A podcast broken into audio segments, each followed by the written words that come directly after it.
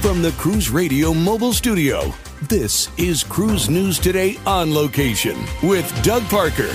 Good morning. Here's your cruise news for Tuesday, March 7th.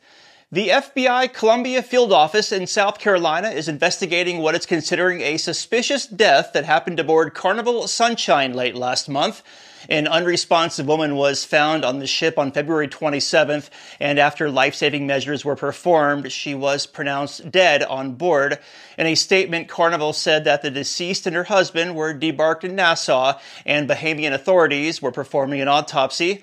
When the ship arrived back to its home port of Charleston, South Carolina over the weekend, the FBI began their investigation on board. Officials say the incident is isolated and there was no other threat to guests. Cruise lines are required to report incidents to the DOT, and that report is compiled quarterly for public viewing. And after a dry dock, Carnival Glory is set to embark on a special 14 night transatlantic Carnival Journeys cruise next April.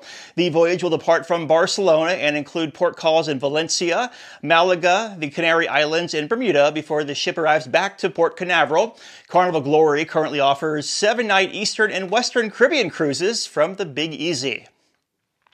And MSC Cruises' new luxury cruise line, Explora Journeys, has given details on the penthouse and residence suites aboard its first ship, Explora One, which will debut this July in England. The ocean penthouses will range from 463 to 732 square feet and feature private dining areas, walk-in closets, and heated bathroom floors. It has a price tag starting at $16,000 per person. The ocean residents were also debuted. They're just as big, 1,600 square feet with a hot tub in there. Those will start at $23,000 per person. The ship debuts this summer. And cruise line stocks were mixed on Monday. Carnival Corporation down 0.3%, 11.08. Royal Caribbean up 0.2, 74.16. And Norwegian up 0.5, 16.31. Breaking news and industry coverage at cruiseradio.net.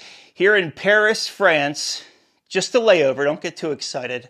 I'm Doug Parker with Cruise News Today. Have yourself a great Tuesday.